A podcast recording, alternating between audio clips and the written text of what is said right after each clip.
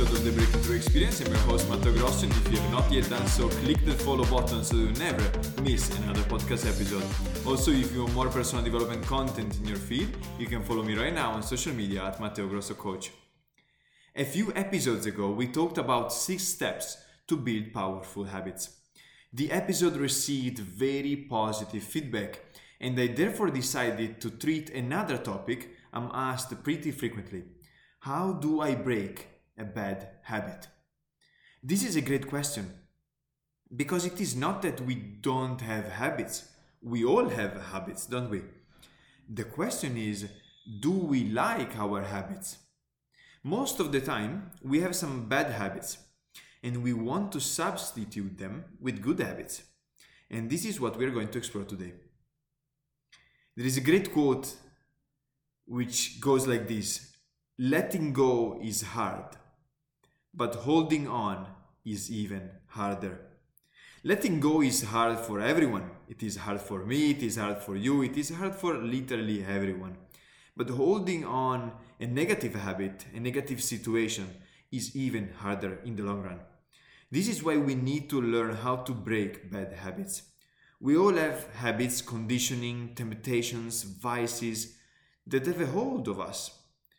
For so many of us, we are holding on to a habit without even realizing it. And before we start, let me ask you what is one habit you would like to break? Be intentional.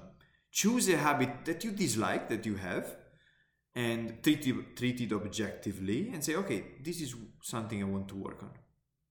As far as I'm concerned, when I did this exercise a few years ago, I decided I wanted to stop complaining. I used to complain quite a lot in the past. Not sure why. I think it was a learned habit, probably from my mom. I used it as a way to connect with uh, strangers, to tell my story. But a few years ago, I decided I did not want to be the fool of my stories anymore. I didn't want to be a victim anymore. I wanted to come from a place of power in my life and my decisions. And therefore, I wanted to find a good substitution for complaining. Let's get into this. To understand how our brain creates habits, here is an analogy the analogy of the five horses and the horse charioteer. Okay, so we need to understand how brain the brain treats habits, and we all know the five senses: touch, smell, taste, hearing, and sight.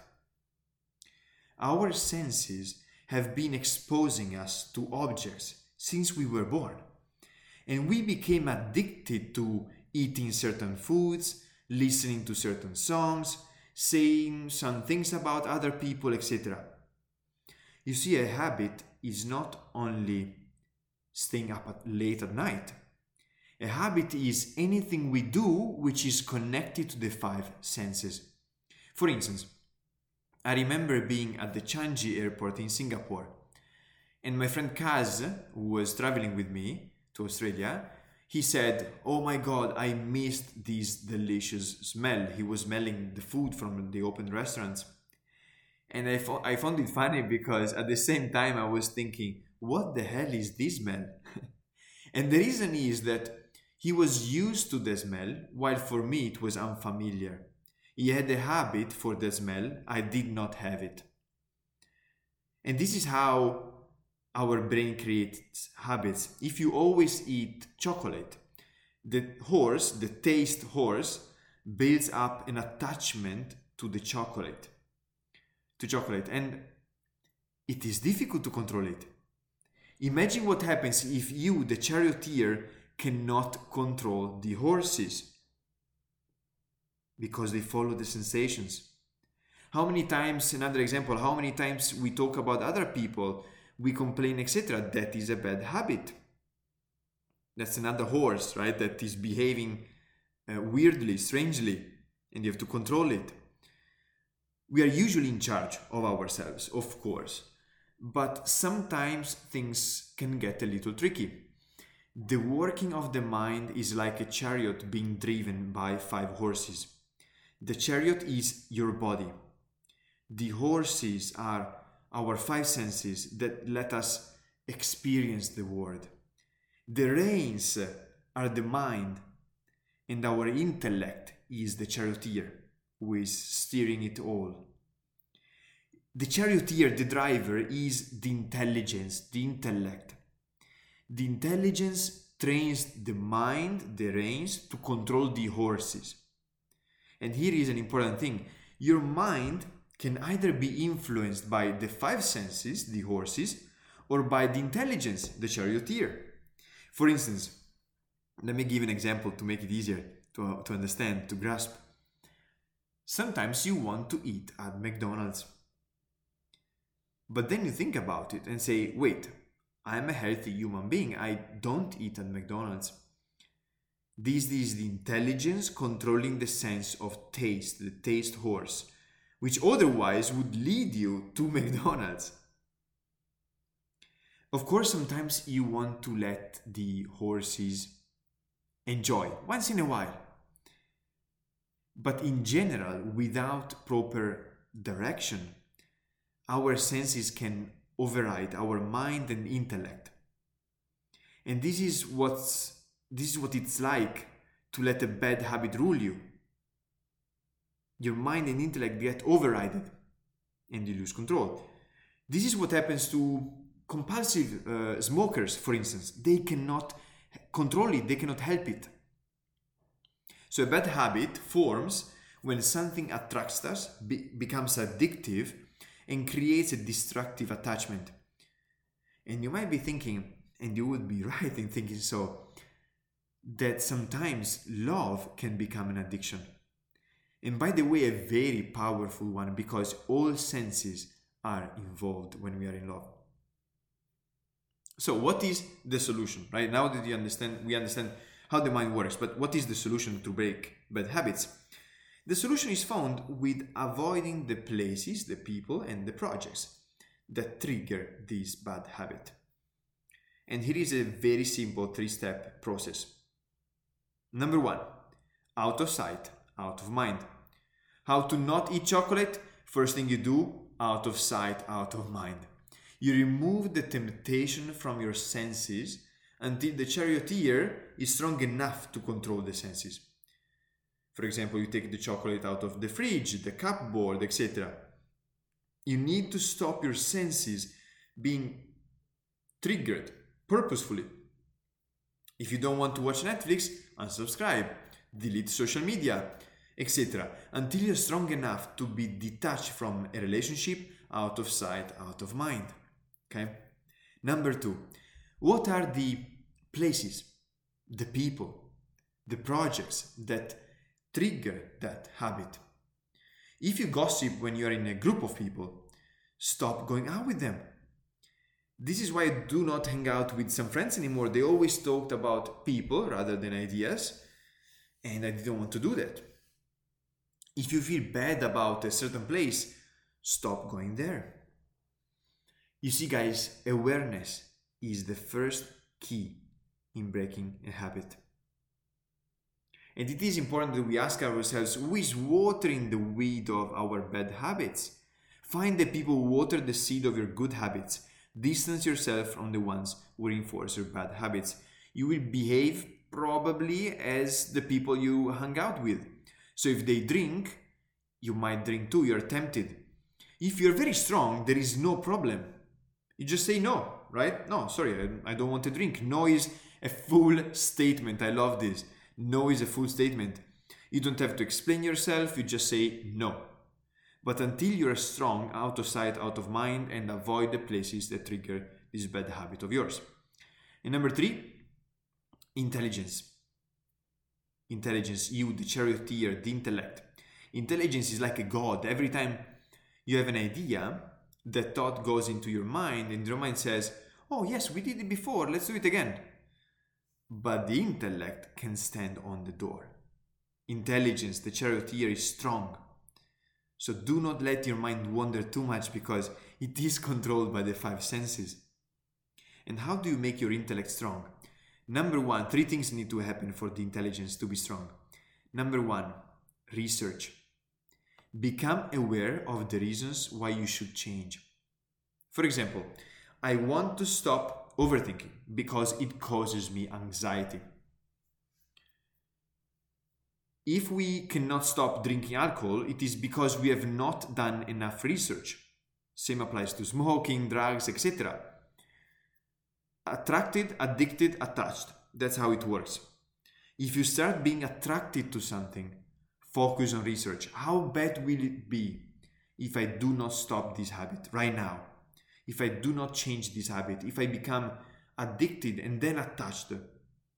Literally visualize it Visualize it. What will my life look like in 10 years if I do not change this habit? Will I be happy or will I be miserable? Because the habit could also be a productive habit, it could be a great thing, right? So you, you study, like investing in the stock market, right? You study, do your research. Oh, yeah, this is actually a great habit. Let me invest more, okay? Pain is always going to be there, but challenges can be overcome more easily if you become strong enough and you do your research like oh i didn't know smoking could cause lung cancer. Oh maybe i shouldn't smoke that much right? What about anxiety? Some people say i have a habit i'm anxious but in my opinion uh, anxiety is not a habit. Anxiety is a response to a presence of a bad habit and the lack of a good habit to replace it that's what anxiety looks like Number two, reward. Understand the reward that is going to be given to you from the absence of this habit. For example, no longer overthinking will allow me to feel inner peace, calm, and ease. So you need to understand the reward you get if you follow a better habit. You need to deeply understand the reward. Most of the time, we don't do things, and people don't do things because they don't see why they should do something. I remember uh, a doctor once told my grandfather, he was very old, like 85, something like this, and he told him, You should lose some weight. And my grandfather looked at the doctor and he told me, and he told him, To what purpose? I'm very old, I'm going to die anyway. At least let me eat something. It's the last pleasure I have he already stopped smoking, right? So I he was doing uh, nothing than eating sometimes. And what he meant was that he did not see the benefits of not eating because he was very old, right? So people need to see the reward. If you want someone to do something and if you want yourself to do something, understand the reward from the absence of the negative habit. So if I get rid of my old car, I can have the money to buy a new car you need to know the future to, to let go of the past. This is the interesting piece, isn't it? If you don't know where you are going, you might as well stay in your past.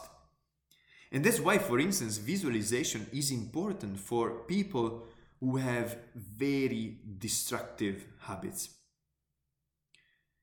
Imagine you take drugs and you try to visualize your future. What you might realize is that you might not be even be alive in 10 years. If you keep going down that road of course. So living is a great reward to stop a negative habit isn't it? And when you want to sleep in your intelligence needs to say no I know that the reward of waking up early is going to make a big difference. I'm not going to let myself sleep in today. And procrastination and overthinking right? Some people call them habits. Uh, they are habits but more than these they are a response of a bad habit of not getting into action. Think about what will happen if i do not take action. Nothing will happen right? And if i do it oh my god i will achieve so much and therefore you're pushed to take action because you see a reward okay so number one Research number two, reward. Number three, replace. Allow a new proactive habit to step in. Example Instead of overthinking, I will choose to make space for daily meditation. You replace the old habit with a new habit. Put a post it next to your bed that says, What am I grateful for? so that you can focus on it. If you eat sugar, like replace it with the, mm, it's called monk fruit sweeteners. They're similar to sugar, but they contain zero calories, according to the Food and Drug Administration. So when you cannot let go, and this is a very important piece, guys, when you cannot let go of a bad habit, it is because you have not found a replacement that satisfies you. I will give an example that might have happened in your life. Isn't it the same as what happens in relationships? You break up, and then after five months, you fall back into the negative habit. You write back to your old cl- crush, or they write back to you because you didn't find a better partner. And some people stay together because they feel they do not deserve better or they cannot find better. And if you broke up and the following day you found the perfect relationship, you would let go very easily of the pre- previous relationship, wouldn't you? And this is the important piece. When people cannot interrupt a bad pattern, a bad pattern, it is because the replacement is not satisfactory. If you want to break a bad habit, find a replacement which is a good replacement. Okay? Very, very, very important. It happens all the time in, in relationships. It is very sad to see it, people getting back. But the reason is because people, and this is not the right thing to do, right? I'm not uh, saying that this is a great thing, but I'm saying people think this way. They want better opportunities. And if they don't find better opportunities, better habits, or better solutions, they go back to the previous ones. Okay, so if you want to have a better life, better habits, make sure that the habits bring you better rewards than the old habits. And wrapping up, I want to mention three things that are very, very important. We talked about the three R's research, reward, and replacement. These are the three steps to break bad habits. Okay. Then we talked about the three A's attracted, addicted, attached. We need to be aware of how we are getting attached to bad habits. Of course, here we could talk for ages about identity, standards, emotions, but that's a topic for, for another episode.